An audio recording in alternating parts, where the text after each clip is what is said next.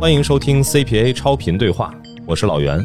在超频对话这档节目中呢，您将听到我和我的搭档艾勇和平台、品牌、播客们共同交流和探讨播客商业化有关的问题，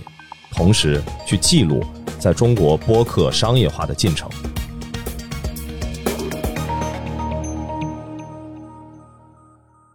各位超频对话的听友们，大家好，我是艾勇。九月二日。中欧国际工商学院官方播客《何以见得》在上海举行了周年庆活动，邀请了中欧教授、中欧校友、节目听友以及播客圈的小伙伴们来到位于上海浦东的中欧校园里做面对面的交流。本期节目呢，送上当天两场圆桌对话中的第一场，由创业内幕的主播 Lily。商业就是这样的主播约小亚以及忽左忽右的主播陈彦良进行的对话，三大顶流播客的主理人呢，在这次非常难得的聚会里，谈到了关于播客生态变化、播客行业成长、播客创业以及商业化等诸多非常有趣的话题。下面呢，就让我们一起来听一下当天的对话吧。本期节目也已经在播客和一见得并行播出，欢迎大家关注。接下来呢，就进入我们今天的第一场圆桌对话。终于轮到播客开挂了。我们今天特别有幸请到了三档顶流播客的主播啊。呃，首先呢是创业内幕的主播 Lily，然后是商业就是这样的主播约小亚约老师，还有忽左忽右的主播陈彦良。那我们就先做个自我介绍，好吧？那从彦良您先来。大家好，我是那个播客忽左忽右的主播陈彦良。然后我也是播客公司 JustPod 的创始人 CEO。我其实，在播客这个行业里面，一方面是作为一个内容的创作者，另一方面呢，也是一个商业化的一个尝试者。大家好，我是岳小亚。现在做的这档播客叫《商业就是这样》，这是我在第一财经时期跟同事一起孵化的一档专门聊商业现象的播客。然后我现在自己的话是在一家创业公司里面做品牌和一些内容策划为主的工作。大家好，我是 Lily，创业内幕的主理人。我们三个人的定位不太一样。Roland 是播客的制作方的一个身份哈，然后小亚呢，他其实是一个非常优秀的顶流播客的主理人。那我们呢，代表的可能是第三类，就是今天大家可能一部分同学们非常感兴趣的，就是品牌播客。我们是 GGV 纪源资本的官方播客。我本人的身份呢是 GGV 纪源资本的中台合伙人。然后这个事儿呢，很多人见到我的时候都会说很高兴认识你主播。然后我说真不是，这可能能在。那我工作的百分之五到六吧，差不多这么一个经历哈。就大量的工作还是我们非常冗繁的投资、尽调、募资，然后投后管理、推出等等。作为一个品牌工具上，我们有自己的一些小小的经验，也欢迎跟大家一起来讨论哈。呃，那么我也想问问二位啊，就是二位呢都作为这个播客行业的知名的主理人，想成为一个顶流播客的主理人，需要具备什么样的素质？我觉得就是首先口齿清晰，其次的话定期更新很重要。确实是很重要的品质，像我这种口齿不是很清楚的人，刚开始 经历了很多困难啊。嗯，我觉得两点吧，一个是知道播客能用来做什么，以及它做不到什么；第二个就是真诚做自己啊，特别好。那么您二位觉得啊，播客的主持人和其他的媒介，像短视频啊等等这种主持人，他比起来有什么样最大的不同？差异在哪里？就我自己的情况，因为我在做播客之前，我其实过去是在那个上海报业旗下的界面新闻一直常年做文化记者，呃，所以其实我在做播客之后，其实我干的很多事情和我在记者时代做的这些人物采访啊，或者说一些深度采访，其实区别并不大。所以我的感觉是，相对于很多的一些过去的音视频媒介来讲的话，播客可能比较在乎对于内容本身一个深度的挖掘，因为这个可能跟今天这些长音频，尤其是中文播客，它的一个特点是直接相关的。就为什么有这么多人，包括我，我也过去遇到过一些平台方问我啊，就《忽左忽右》这个节目能不能做到十五分钟以内，最好做到十分钟以内，对吧？从平台推荐的逻辑上来说，这种是合理，但是我会告诉他这是不可以的。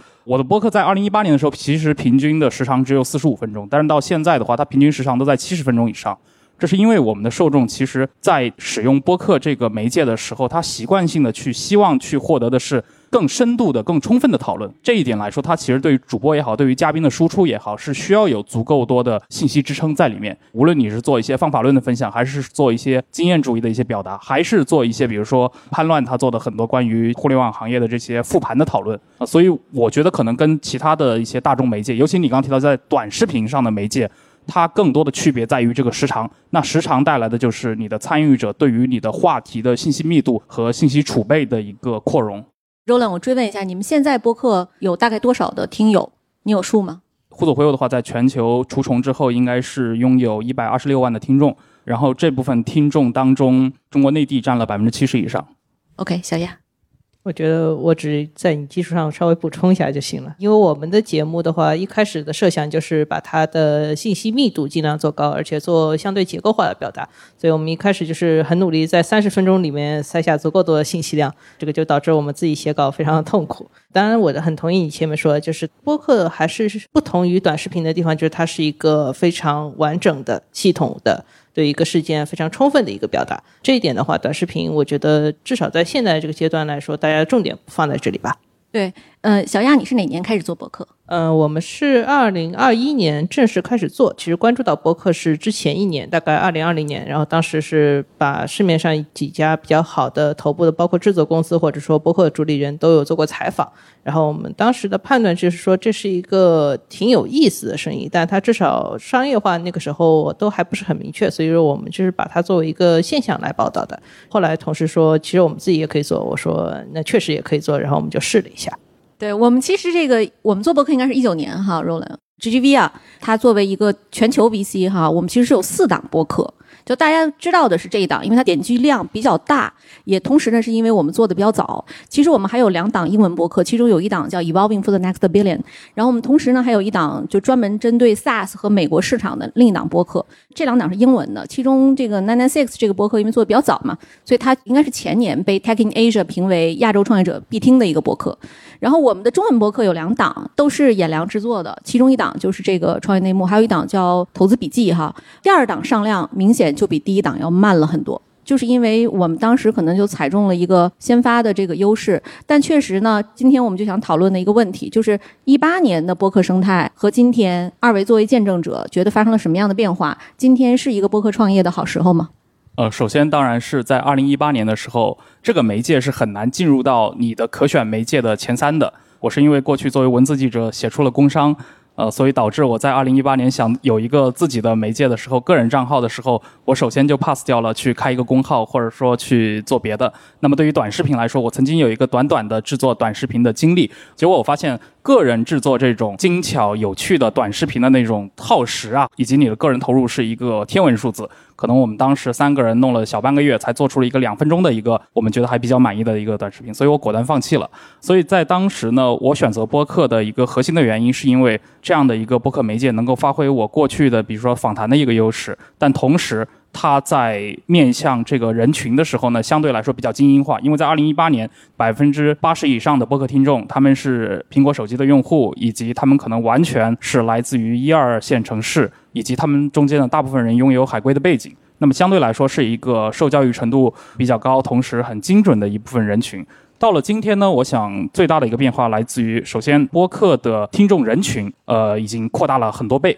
啊，也许有二十倍，也许有五十倍，也许有一百倍。另一方面呢，在于就是今天，哪怕你不听播客，你也大概能够感知到这个媒介的影响力。今天在很多社交网络有很多关于播客这样的一个形式，它的内容优缺点的一些讨论。这个其实，在二零一八年、一九年的时候是很难感受到的。李李刚刚也说到了，对吧？GGV 是我们最早的客户，我们最早在二零一八年有两个企业的客户，就非常感谢他们两位，一个是 GGV 纪源资本，另一个是那个领英，因为领英的创始人 Ray Hoffman 自己就是一个播客的狂人。但是在接触他们两家以外呢，我在这个市场当中，其实大部分时候是处处碰壁的。因为你见到的所有的这些来自商业或者来自于像一些机构，他们的掌门人或者说一些媒介的负责人，他们完全没有听说过博客。所以我通常要从播客是什么开始聊起。那我想在二零二三年的话，这部分的沟通成本是很低了。你看，我们今天能在中国最知名的商学院的心脏地带，对吧，来谈论这样的话题，而且这家商学院的播客已经拥有这么多的听众了。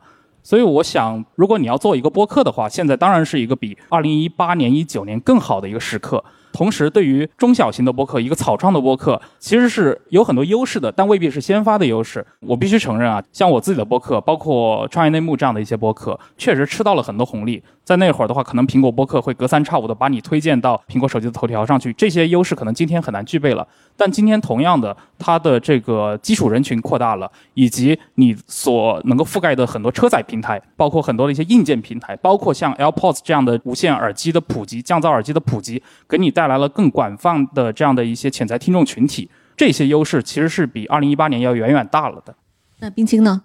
嗯，我们是一档非常典型的后发播客，因为我们是二零二一年才正式上线的。那个时候，其实国内的播客生态已经远远要比二零一八年好了非常多。所以我们当时进的时候，自己是有一些犹疑的。虽然作为媒体，我们是很有自信，我们的内容品牌是好的，但是就是说，如果它是作为一档产品推到一个偏互联网的平台上，其实它需要有很多别的技巧。我们是当时是很担心自己如果缺乏这些技巧的话，能不能做得好？但事实上就是说，我们当时是踩了一个中文播客生态里面还比较缺乏的一个类目，就是商业类内容，因为像。创业内幕长时间就是中国少数几个能听的商业类播客内容了，所以我们就觉得说，那如果在供给不足的情况下，我们直接创造供给就已经可以满足潜在的很多市场需求了。那事实证明也是这样子。嗯，我们自己这两年的增长的话，几乎完全是符合我们预期，甚至是超过我们预期的。嗯，这个是一点。然后前面提到，就是说现在是不是做这个创业的好时候呢？我觉得可能要分主体来讲。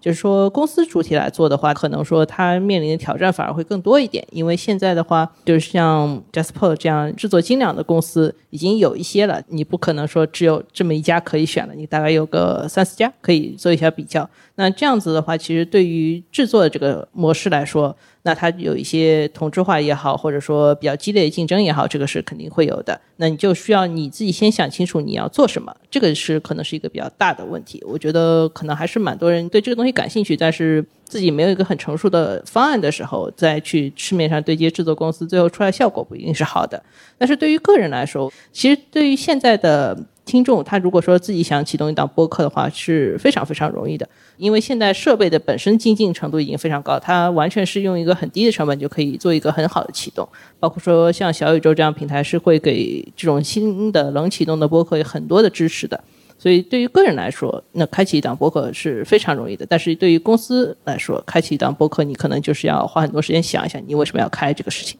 我我个人其实有一个问题哈，就是因为我们为什么能很早的做播客？因为我们本身是一家美就是美元基金，可能做的比较早的。我们在美国的时候就发现了，基本上在硅谷这个就是每家基金都得有至少两档播客吧。然后，所以我们挺挺顺理成章的。但是呢，做的时候比较难的是，就是一八年粉丝量没有那么多，听的人没有那么多。但是这两年究竟发生了什么，促成了今天播客的这种飞速的增长？其实。从我的感觉里面，这个东西并不是在二零年或者二一年才开始增长的。当然，可能二零二一到二三这两年的一个看起来的播客爆发式增长，它是一个结果。那从我的视角里面，我会觉得这个东西可能从二零一四年开始就已经进入到一个发展期。像二零一四年，我们过去的传统叙事当中，为什么像英文播客它先迎来了一波增长？那通常谈的是在当年诞生的这两档节目，Serial 和那个。Start up 这两档节目，但是从一八年以后，你会发现其他的另一些讨论也会关注到从硬件和软件的层面上，因为二零一四年苹果在更新它的 iOS 八点零版本的时候，把它的这个播客序列优先级给提高了。这个事情让很多的 iPhone 用户直接知道了自己手机里面有了这样的一个指标的运用，它是可以来收听播客的。这个事情在几年以后同样发生在了中国。所以我的很多朋友当中，他可能呃从 iPhone 第四代开始用，但是直到他用到 iPhone 十一的时候，才知道自己手机里面原来是有一个可以直接听播客的软件的。从我的角度啊，就是播客到今天成为一个越来越重要的媒介，无论是在英文世界还是在中文世界，它的这个传导链都是一个从硬件到软件再到内容供给侧的这样的一个关系。那首先从硬件层面的上来说的话，当然苹果公司在这个事情当中的一个推动性是里程碑式的。因为播客这个词，大家如果去了解的话，它其实就是诞生在 iPod 里面，是一个出口转内销的词汇，来自于二零零三年英国卫报的那个记者的一个描述。那么，在一四年以后到二零一六年，苹果又发布了这个 AirPods，就是我刚提到像真无线耳机这个东西为什么很关键啊？就是在过去的时代，我们比如说在传统的有线耳机或者说那些无降噪功能的耳机的时代，我们要去收听一些长音频的，尤其是聊天内容，尤其在一些户外的场所或者动荡的车厢，包括马路边，其实是很困难的，因为过于嘈杂。但是降噪耳机带来的就是它解放了这些深度谈话类内容的场景。这个事情后来也一再的发生在智能音箱以及像一些智能驾驶啊、这些汽车硬件的升级上。这一系列的从硬件端的一些改革，使得我们这些生活在城市当中的人拥有了大量的这样的可以去承受这些深度的长音频内容的场景。那你一旦有了这个场景以后，你必然需要去有相应的内容填补进去。那么能够去进行竞争的，无非就是几类音频媒介，所谓的像那个音乐，还有就是有声书啊、还有一种就是 podcast 播客。当然，我用的这种分类方式其实是一个北美市场，它看待所有的音频产品会这么来分类。所以我觉得从这个角度上来讲的话，首先是有了场景。那有了场景以后呢，第二点就是刚刚可能现场也有喜马拉雅的朋友啊、还有可能从一二一三年以来的，包括像蜻蜓、荔枝，包括像二零二一年成立的像小宇宙这样的一些新的软件，他们带来了一些更迭代化的一些产品。他们从过去开发一些基于音频的这样的一些平台服务，逐渐收束到非常明确的，就是我的平台是服务于播客制作者的。啊，这样的一些跨越之后，他们能通过一些单一的播客平台、一些应用来吸引这些高纯度的播客制作者。那最后才是我们这些制作者供给侧如何去丰满它。我想这一点可能也来自于我们最近几年整个大环境当中内容生态的一个变化。我想提一点，就是中国的播客和北美英文播客市场有个重大的不同，就在于英文播客的主要的制作人群体来自于他们传统的广播行业。像 NPR 或者说像 This American Life 这种，所以传统广播人其实是北美的播客产业的核心人群。但是在中国不是这样子的，包括我过去是文字记者，我想岳小亚他也是文字记者，对吧？像李李你这种是来自于你所在的这样的一些金融的专业领域。那我想这一点是中文的这个播客内容产业有别于英文播客的一个地方啊、也是这几点共同构造了今天为什么这个行业这样的一个音频内容介质能够对这批相对更精英化的受众能发挥巨大吸引力的地方。对，哎，说的特别好啊！为什么问这个问题？因为其实我们自己就是在做播客的时候哈，经常我们得考虑各种各样的这个要素，因为本身也在看一些跟创业相关的一些项目嘛。我还记得我疫情前应该是一九年还是二零年，我当时去找过叶旭东，我就说你觉得哪个方向最看好？实话实说，他当时最不看好的就是播客。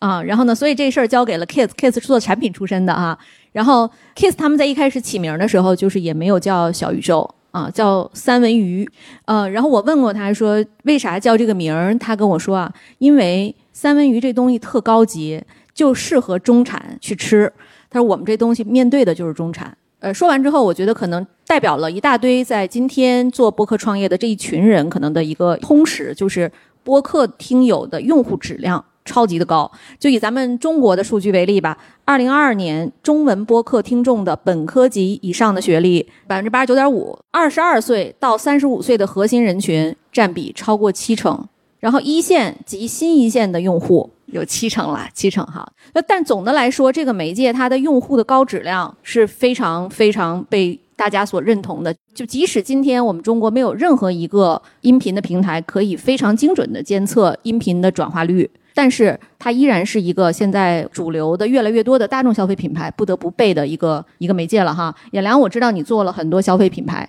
你要不要跟我们分享一下你的洞察？从最开始的时候，我们从大概一八年一直到二零年期间，我们做企业化的播客、品牌播客为主。那时候我们的感知呢，就是市场上可能会对播客感兴趣的会是三类公司，一类就是像您所在的 VC 这样专业服务类企业。同类的还有像一些，比如说像律所呀、会计事务所以及商学院组织，在我们眼中也是适合这样的划分的。就是他们通常处于一种高度的智力竞争市场，同时他们有非常多的一些嘉宾资源，以及他们有大量的对外输出的一个目的。还有一类呢，就是所谓的这个新消费企业，可能那几年确实是非常的流行，因为对于这种新消费企业来说，播客的受众和他们本身的这个产品受众具备一个高度重合性。那么第三类呢，就是在二零年前后慢慢开始增加的，就是所谓的大品牌综合性的企业，在他们看来呢，播客是一个新兴的。媒介，同时这个媒介所获取的这样的一个人群，它的精准程度，它的一高净值程度，当然也没有到那么的高净值啊，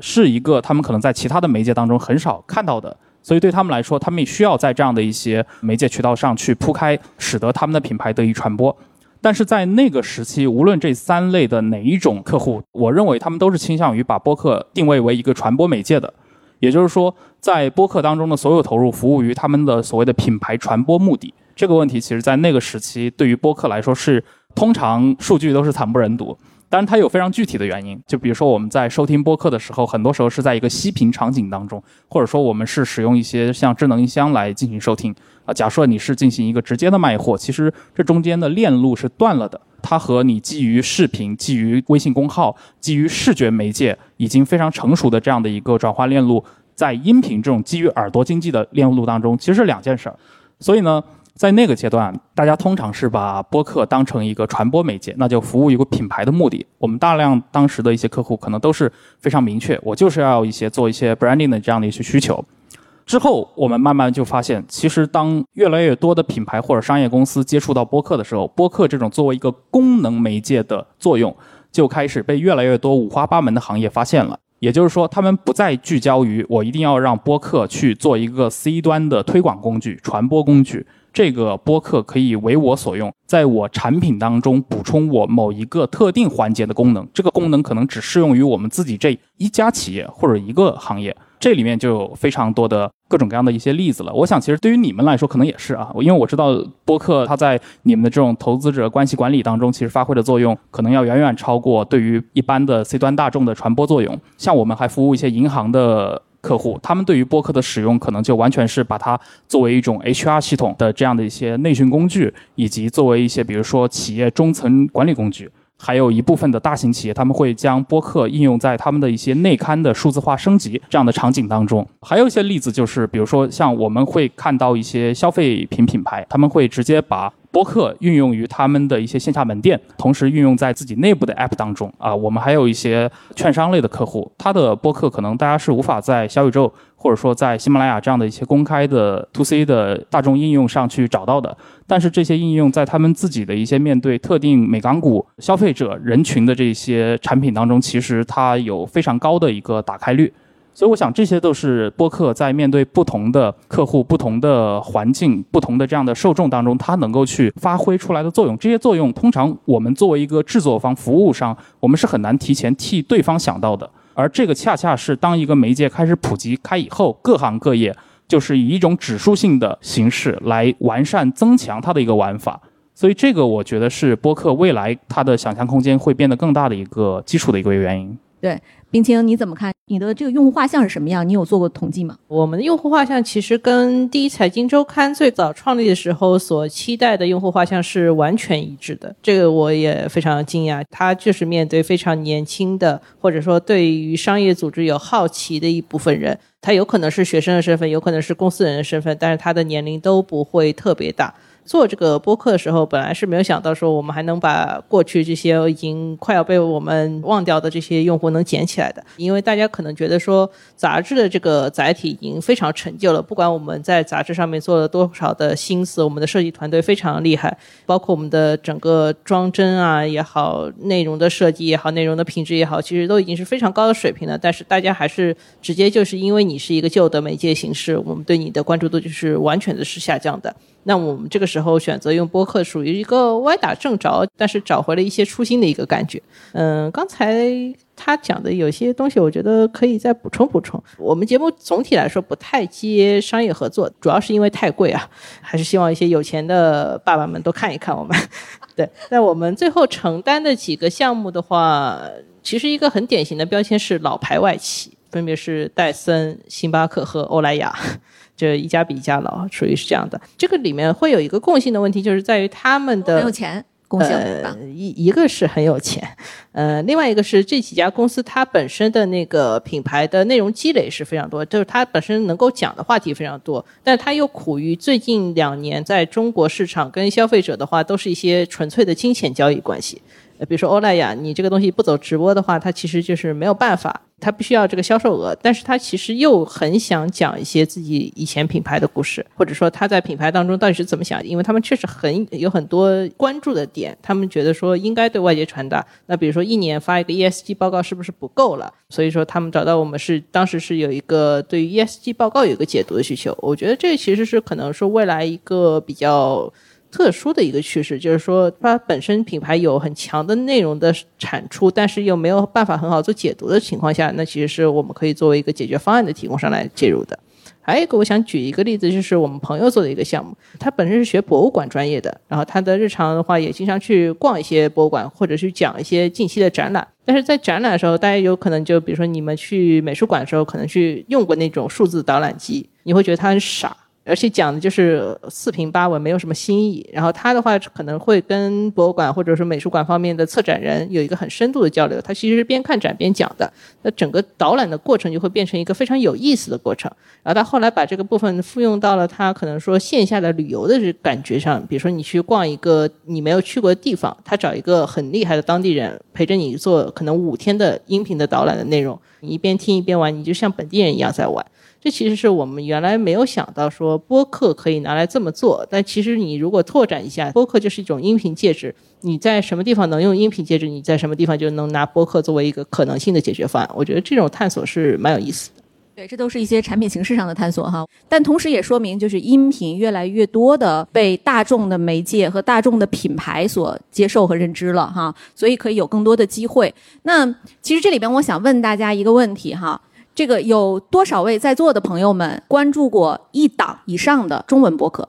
？OK，范围太小了，应该三档吧？三档呢？比例马上下来了啊！对，那你有没有关注过一档以上的英文博客，长期订阅的？哎，果然是中欧啊，真的不一样啊！这个比例就是大家可以如果听过英文播客就知道，就是它的广告转化形式和中国是完全不一样的。英文播客里，它通常会用播客卖什么呢？比如卖书啊。或者卖课呀，甚至也有些卖卖产品卖什么的，他直接就在里边口播。你对这个产品有兴趣，在你的搜索器框里点击三 w w w 什么玩意儿，然后后面有一堆的英文字母。老外是能接受这种形式的，但是我就问一下，如此聪明的中国人民，我们已经可以实现了在这个抖音里一键就去买东西的情况下，你还会说我输入三 w w 再去买东西吗？肯定不会，对吧？所以这个是我们整个在媒介形式上和购物习惯上跟美国的一个非常大的不同。但是有意思的是，中美在播客的数量上，目前中国应该是播客增长最快的国家啊。我也是之前看了一个数，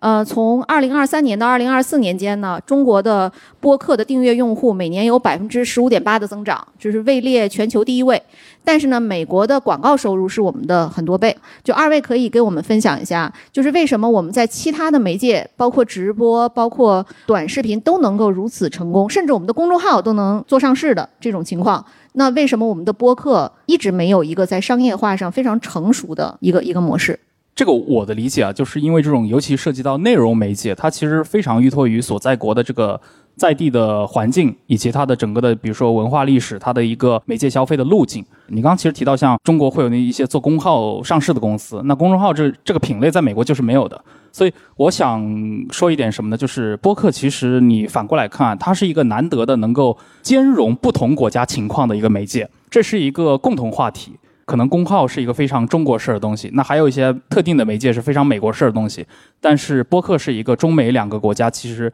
都有人在创作，同时都能够产业化的这么一个东西。如果回到北美啊，回到这个英文播客市场来说的话，首先他们的整个的一个播客的土壤是直接继承自他们的所谓的这个公共广播体系和商业广播体系的。那我刚刚也提到了，其实北美播客它最大的一个特点在于它的这些受众人群、制作者人群和他们的所谓的这个公共广播体系有非常千丝万缕的关系。像我们知道北美最大的那几个，其实也是过去啊曾经 Jasper 的试图去对标的这样的一些企业、创业型的播客公司，Gimlet 也好，Wondery 也好，他们的核心创作人或者说他们的创始人。就是来自于 NPR，来自于这些所谓的北美公共广播电台，呃，里面的一些核心制作人，他们在 NPR 制作出了自己的金牌节目之后，啊，拿到投资，组建了自己的团队，制作商业化的播客。那对于受众来说也是一样的，他所经历的无非是自己听的一档金牌节目，从过去我在车载的 FM 上收听，现在迁移到了我通过手机、通过移动互联网来收听。但这个节目本身它的一个质感，或者说它的一个可听性，可能从八十年代以来就维持在一个很高的水平。也就是说，对我们来说，我觉得这是可能中国的传统的广播行业和美国的广播产业之间本身从内容结构上的一个区别。因为因为传统上来说，中国的传统广播体体系里面，它的最核心的其实不是制作人，而是主播人群。那么我想那种重制作的播客，其实在国内可能也有。包括我们过去在很多地方广播电台，乃至于像北京、上海的一些主流广播电台当中，也是会偶尔听到一些，比如说通常是中差的一小时节目或者半小时节目，它可能是来自于某个制作公司。但是大部分啊，我们在这些时段上听到的主流节目，还是来自于，呃，这些特定主播这样的直播节目。这个带来的问题在于什么呢？就是当这些声音内容、当广播内容向播客内容进行迁移的时候，在中文世界里面，其实发生了一个内容断层，也就是传统的广播制作者并不能直接将他们在广播时代。能够获取大量受众的节目，移植到移动互联网上，成为播客领域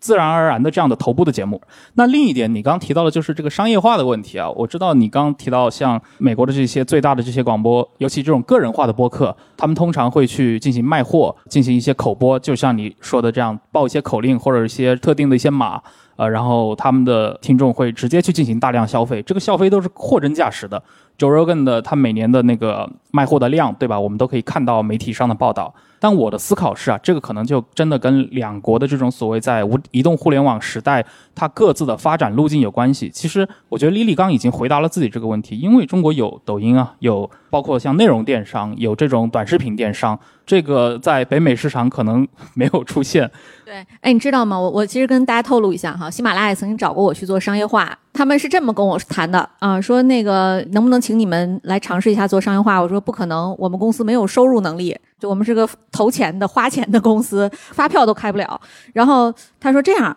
那个你那被投企业啊，上了你的这个播客，他直接带货卖，是不是一个好的方式？早几年我们也投消费品嘛，就大家都知道的野兽派呀、三顿半呐、目的隐形眼镜什么都是我们投的。然后我们就说，那那可以试试。所以那个当时跟喜马是做过一个尝试的，就是我们在播客下面会加一个购物车。”你听完之后，你觉得特别好，我就口播一下，大家可以点这个购物车直接进去买货。这事儿听着是不是特别 make sense？对吧？没干成，核心原因就是中国独特的创投生态里，它其实 API 的接口是一个非常稀缺的资源。这个跟美国，就是今天我们去看美国的 SaaS，就是为什么在美国做 SaaS 创业还是有机会，因为它本身它的整个生态是打通的。就是你做其中一个模块，你可以随时把你的这个 API 接到任何一个你上下游的 App 里或者是一个应用里。那其实它并不会为流量操心，它自动就是通的。但是在中国，因为我们有山头嘛，你有 BAT，然后呢 TMD 各种各样的山头，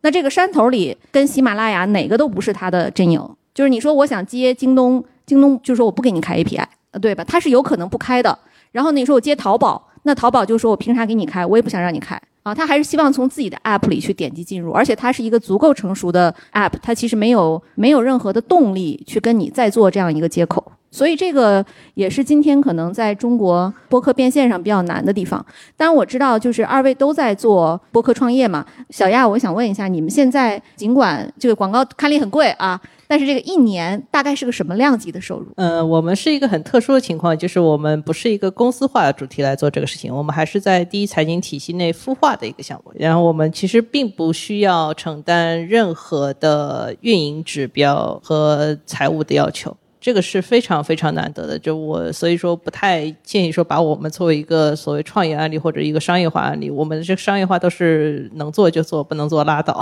顺着你前面讲的那个，我稍微再补充一点，刚刚陈宇良讲到说，中国的广播人如果说转移到播客的话，他会很容易发现自己在内容能力上面是有个很明确的缺失的，就是他这里是有一个断层的。因为我们两个都是做文字记者出身，就是文字记者一般来说就是比较纯粹的，就是把内容当成内容。但是中国的互联网生态就是感谢这个过去这么多年的创投的这个火热，在中国培养了这么多很大的互联网公司。在互联网公司里面，内容基本上作为一个手段来用的，就是什么样子的方法能吸引到更多的流量，那我就用什么方法。那如果说游戏是一种方法，那我可能做游戏，或者他有一段时间觉得说啊，内容也可以试一试。这个是怎么讲呢？因为我们有一段时间就是要尝试各种各样的平台，把我们的内容在所有平台上都做一堆分发嘛。隔一段时间就会有一个大公司的一个新业务的部门来对接我们，说，哎，我们做了一个播客的东西，你能不能在这我们这里上架一下？然后过一段时间我们会问我们运营同学说，哎，上次那个新的渠道就是有没有数？他说好像不是很多。对，就是其实。最后听播客的人还是那些传统人，但是不妨碍大公司他每次在想一个新的获取流量的解决方案的时候，都会想到内容，因为内容对于他们来说可能是一个 ROI 相对来说反而比较高的一个方法，他就觉得不妨一试。就是在中国，其实我们自己有独特的创投生态，就互联网生态它独特性就导致了其实挺难把它兼收并蓄的哈。